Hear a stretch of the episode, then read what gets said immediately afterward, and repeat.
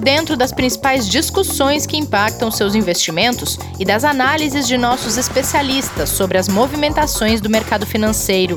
Falando nisso, nosso encontro é toda manhã, logo após a abertura do mercado. Entre nos canais oficiais do Itaú Personalité e envie suas dúvidas sobre recomendação de investimentos.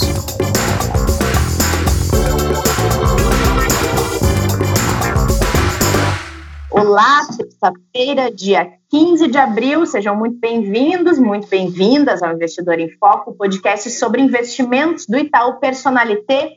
Buongiorno, Marti Iglesias, come stai? Io sono molto bene, grazie. E tu, buongiorno a tutti voi. Tá vendo? Estou aprendendo aqui meu italiano, fazendo as minhas aulas aqui em casa. Hein? a gente arriscou falar uma paura ontem. É verdade.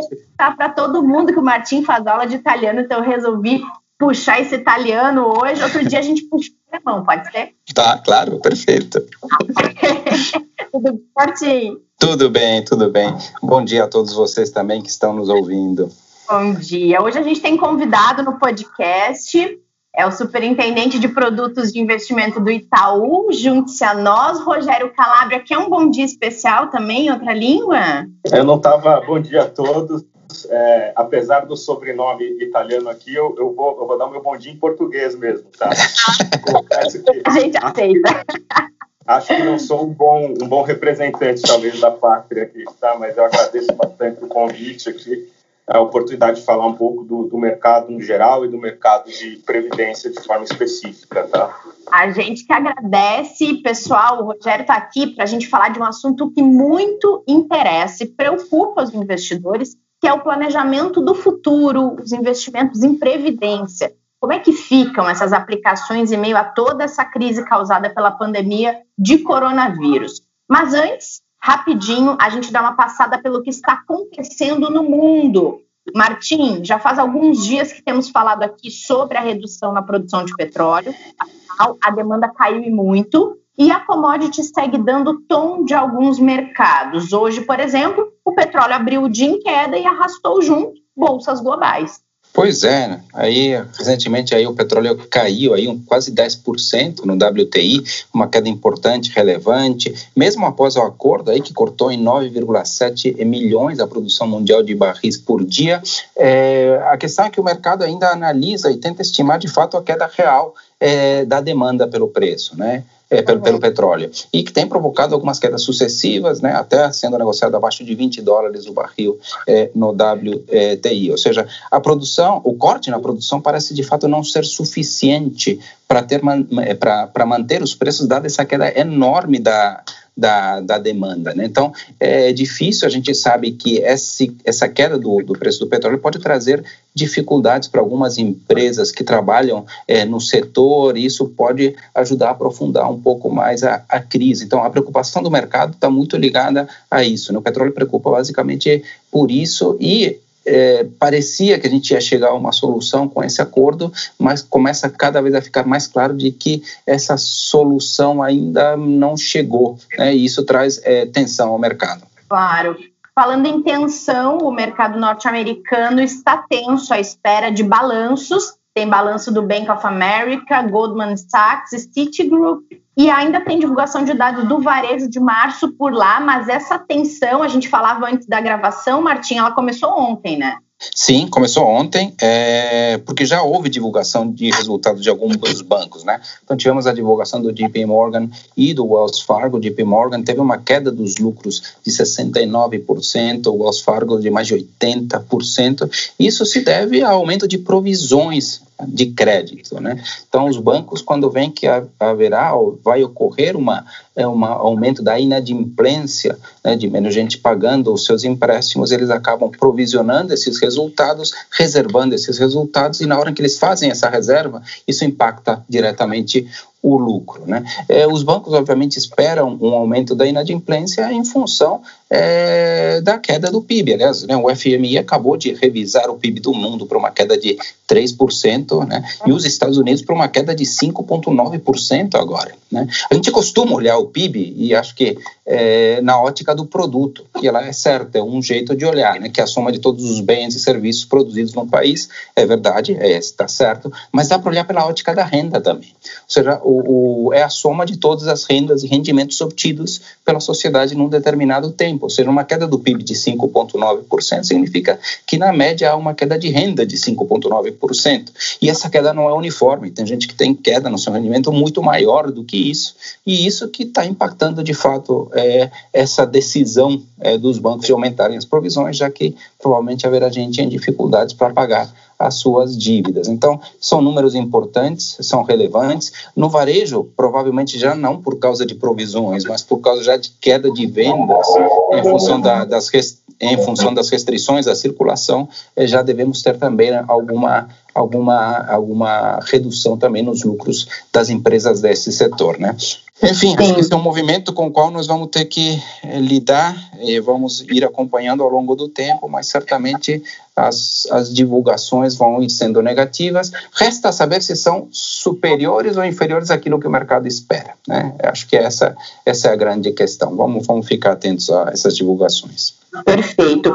Por aqui é dia de votação do orçamento de guerra pelo Senado, incluindo aquela discussão que a gente já mencionou nessa terça-feira sobre uh, conceder mais poderes de operação ao Banco Central, né? Sim, sim, principalmente no mercado secundário, comprando eh, ou eventualmente até vendendo títulos eh, no mercado, né? No, no momento atual será de compra, né? Ou seja, para é, injetar recursos é, no, no, sistema. Então, toda vez que o Banco Central compra algo, ele paga por isso, ele coloca dinheiro no sistema e esse dinheiro pode ser utilizado é, para movimentar a economia, para aumentar as possibilidades de empréstimos dos bancos, algo extremamente necessário. Esse, esse tipo de mecanismo foi usado muito nos Estados Unidos e na Europa, principalmente após a crise financeira de 2008, e certamente tem algum importante é, resultado, tem um resultado que ajuda de alguma forma a ativar a economia e a reduzir, portanto, essa desaceleração que está aí a caminho, que já está aparecendo, né? Claro. Bom, gente, já demos o nosso giro pelo que está acontecendo nessa quarta-feira, o que, que deve ainda trazer impactos econômicos ao longo do dia e durante a semana. Vamos falar de previdência? Esse assunto também veio como sugestão do Gustavo, nosso ouvinte aqui do podcast Investidor em Foco, preocupado com a situação e o impacto dessa turbulência toda nos investimentos de longo prazo. Rogério, eu li uma reportagem essa semana que dizia que a previdência privada deve perder até 41% em 2020 por causa da crise do coronavírus. Quero começar te perguntando se você concorda com essa ou qualquer outra avaliação que se faça nesse momento e onde você enxerga essas maiores perdas. Certo, Renata. Eu, eu, eu, gostaria de dividir um pouco aqui a, a, minha resposta. Tá? Acho que, em primeiro, em primeiro lugar, acho que qualquer estimativa que a gente faça de perda ou de ganho aqui vai depender muito da premissa que está sendo utilizada é, para os cálculos. A minha visão do mercado de previdência, né, que é a pergunta do, do, do Gustavo aqui, é, é a seguinte acho que, em um primeiro momento, o que deve acontecer com o mercado é uma redução na, na, na, no volume e na quantidade de contribuições de investimentos no sistema de previdência. Tá?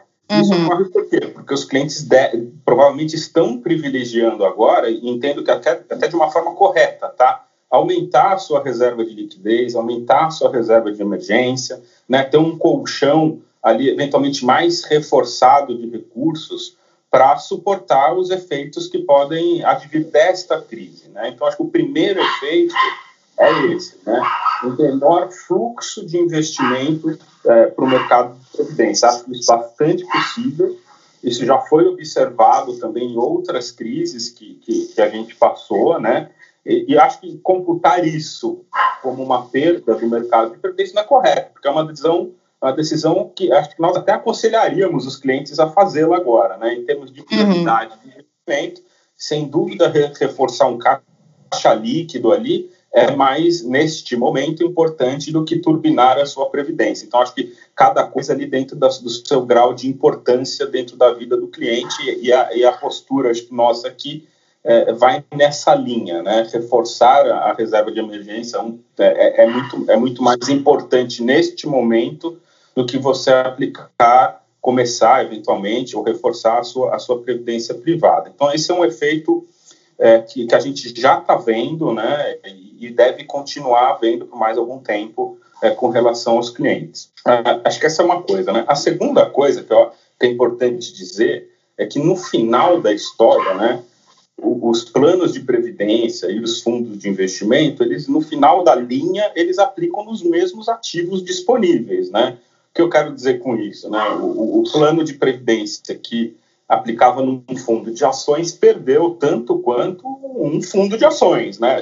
Nesse sentido, é, tem muito pouca diferença é, entre, entre o, o mercado de previdência e o mercado de fundos, né? Os ativos finais, em boa parte dos casos, são os mesmos, né? Então, ações, a gente está passando aí por um período é, que houve uma queda forte, a gente tem todo o estresse no mercado de crédito que a gente está vendo agora. Tudo bem que o, a, o mercado de previdência é menos exposto a crédito que o mercado de fundos, tá? Isso é uma realidade também. Mas no final da linha, todas essas coisas, as, essas coisas é, convergem, né? Não existe um, um, um, tipo de investimento que é específico para a previdência, né? E que sofre mais ou menos que os outros. É isso que eu queria, é que eu queria dizer no, no final do no disso, tá? Então, o primeiro efeito é o menor, é menor influxo de, de recursos, né? O segundo efeito que a gente já observa e esse é o efeito que a gente tem que tomar bastante cuidado para fazer isso da maneira correta é, é, um processo de portabilidade entre planos de previdência. Né? Então, está acontecendo a números cada dia maiores aqui, que a gente tem observado no mercado, é o cliente que tem um plano de previdência, é, vamos dizer assim, multimercado, né? um perfil mais arrojado de investimento, olha essa rentabilidade e prefere ir para um fundo, é, um plano de previdência mais conservador. Né? Esse movimento é o que a gente tem que pensar 30 vezes antes de fazer. Por quê? Porque se você tem prazo para esse investimento, é um plano de previdência que você vai usar daqui 20 anos, 10 anos, é, isso não, não, não é um movimento recomendável, né? porque a gente está num momento de estresse de mercado os preços de todos os ativos se depreciam de forma veloz. Né? Então, quando você sai neste momento, né, o que acontece é que você vai estar realizando uma perda que você não precisaria estar realizando dentro do seu horizonte de investimento. Rogério, me permite só um, um, uma intervenção aqui. A gente tem falado claro. bastante aqui sobre a miopia, né, que é o fato de que o investidor às vezes tem horizontes longos de muitos anos, né, e isso é particularmente verdade nos planos de previdência, horizonte de 20, 30 anos, 40 anos, e o investidor fica extremamente tenso, nervoso, com rentabilidades negativas em um dia, em um mês ou em um trimestre que seja, né? E essa miopia, às vezes, faz com que ele queira resgatar ou até fazer isso que você está falando, a portabilidade para um investimento mais conservador. E que certamente isso não é o mais indicado, né? Acho que é, esse é um ponto que a gente tem tocado por aqui, né, Rogério? Sem dúvida, Martinha. É, isso é uma coisa para ficar muito atento. A gente vê que isso é um potencializador de perdas, né? Na Sim. média de outras pistas que a gente já passou e que, em, alguns tempo depois, a gente fez uma revisão do comportamento dos clientes, então, observável, né?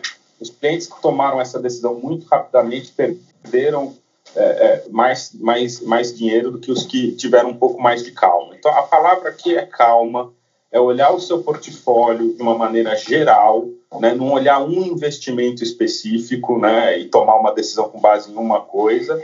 E, e, e, e, se possível, continuar com uma coisa que eu acho muito, muito importante na Previdência, por vários fatores, que é aquela a, que a gente chama de contribuição mensal, né, aplicações mensais em plano de Previdência. Além do aspecto da disciplina, né, que é muito essencial para a construção de um patrimônio para a aposentadoria, quando você faz contribuições mensais, você está reduzindo o seu risco também, porque no final da linha você está comprando um ativo a diversos preços, né? de forma que você cria na sua carteira um preço médio de aquisição daqueles ativos. Né? Reduzindo o risco de, de você ter muito patrimônio num determinado ativo comprado num preço muito ruim, entendeu? Então, a, a, a combinação desses dois fatores, né? Primeiro, quem puder continue com as contribuições mensais, eu acho que isso é essencial.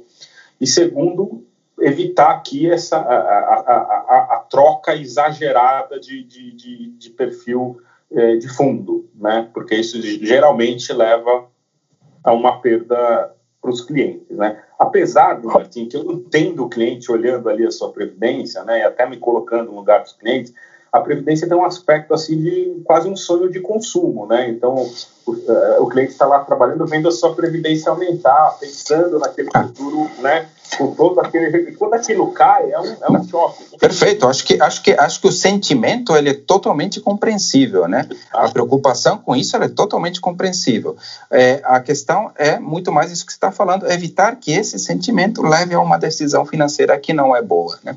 Exato e principalmente no resgate, né, Martins? por conta até das características tributárias Perfeito. da Previdência, né?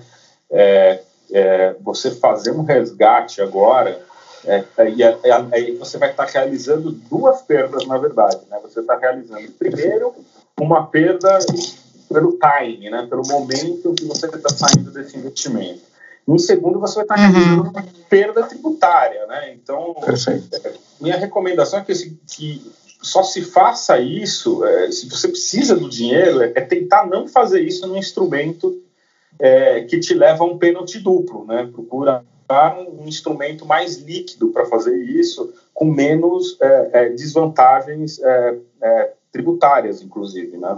Perfeito, perfeito, Rogério, queria também perguntar nessa linha da, da, questão de precisar do dinheiro ou não. Óbvio que a gente sabe que, e vocês mesmos têm falado muito disso, precisou, não tem mais de investimento líquido para tirar, a pessoa vai precisar usar. Agora, não falando desse investidor, mas falando do investidor que está precisando segurar a onda, esse, essa pessoa que você mencionou, que está querendo fazer portabilidade, que viu que os seus investimentos em previdência do, do ali do perfil arrojado, talvez agressivo, estão perdendo e tudo mais é preferível que essa pessoa diversifique a partir das próximas aplicações do que fazer a portabilidade e que ela reduza o seu aporte mensal se o cobertor está curto, do que ela pare por completo? É meio que nessa linha que a gente tem que dar o recado para o investidor? É, para mim está perfeito o que você posicionou aqui, tá? Assim, se, se há um momento de escassez é, e, e tiver que desprivilegiar, desprivilegiar alguma categoria de investimento,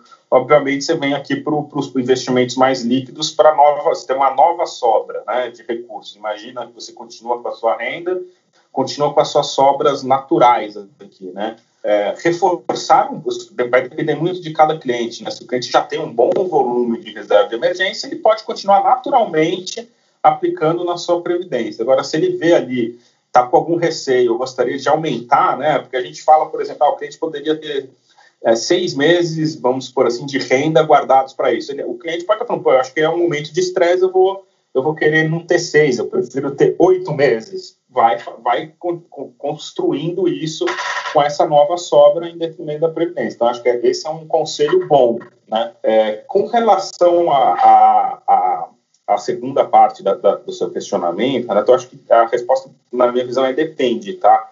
Geralmente, esses tá. produtos mais moderados e mais agressivos, eles já têm dentro deles um componente de diversificação, tá? Então, vou dar um exemplo aqui. Se for um fundo multimercado, o próprio gestor já está já tá ali atuando nesse momento, muito provavelmente de uma maneira mais defensiva. Então, eu acho que o cliente não precisa fazer isso, deixa o, o gestor fazer. Agora, se você está alocado né, na, na sua previdência num fundo que é específico, por exemplo, de ações, aí talvez aí faz sentido você privilegiar outra classe que seja de multimercado, que seja até de uma de uma, uma, uma questão com um risco um pouco menor, é, para você não continuar entrando num risco que você já não tem o mesmo conforto que você tinha antes. Né? Acho que até por isso a nossa classe predominante aqui de recomendação para os clientes tem sido a de multimercado, né? Que você consegue num único instrumento conter vários riscos. Então, é, é, essa é a minha direção também, tá? Eu acho que essa, essa, essa medida, essa recomendação do, do da recomendação de investimento digital está correta timing. e é aplicável também para a Previdência, tá? Bom, gente, acho que era isso. Roger, obrigada por participar aqui com a gente, obrigada por esclarecer mais esse, essa categoria que também preocupa tanto o investidor que tem ouvido a gente aqui no podcast de uma maneira bastante didática. Acho que foi bem possível a gente conseguir captar essa mensagem. Volte mais vezes. Estou à disposição, tá, Renata? Agradeço. Obrigada a você. Martim, nos encontramos amanhã. Perfeito, nos encontramos amanhã é, nesse mesmo horário. Muito obrigado, Rogério, viu? Muito obrigado a todos os que nos ouvem. Obrigada a vocês, obrigada Rogério, Martim, vocês que ouviram mais esse episódio aqui do Investidor em Foco. Lembrem que hoje tem live às 5 da tarde nos canais do Personalité no Instagram e no YouTube. A gente se encontra amanhã aqui no Spotify para falar um pouquinho mais sobre ações, bolsa e toda essa volatilidade que a gente tanto menciona por aqui. Até amanhã, fiquem bem, fiquem em casa se possível. Fique por dentro das principais discussões que impactam seus investimentos e das análises de nossos especialistas sobre as movimentações do mercado financeiro. Falando nisso, nosso encontro é toda manhã, logo após a abertura do mercado. Entre nos canais oficiais do Itaú Personalité e envie suas dúvidas sobre recomendação de investimentos.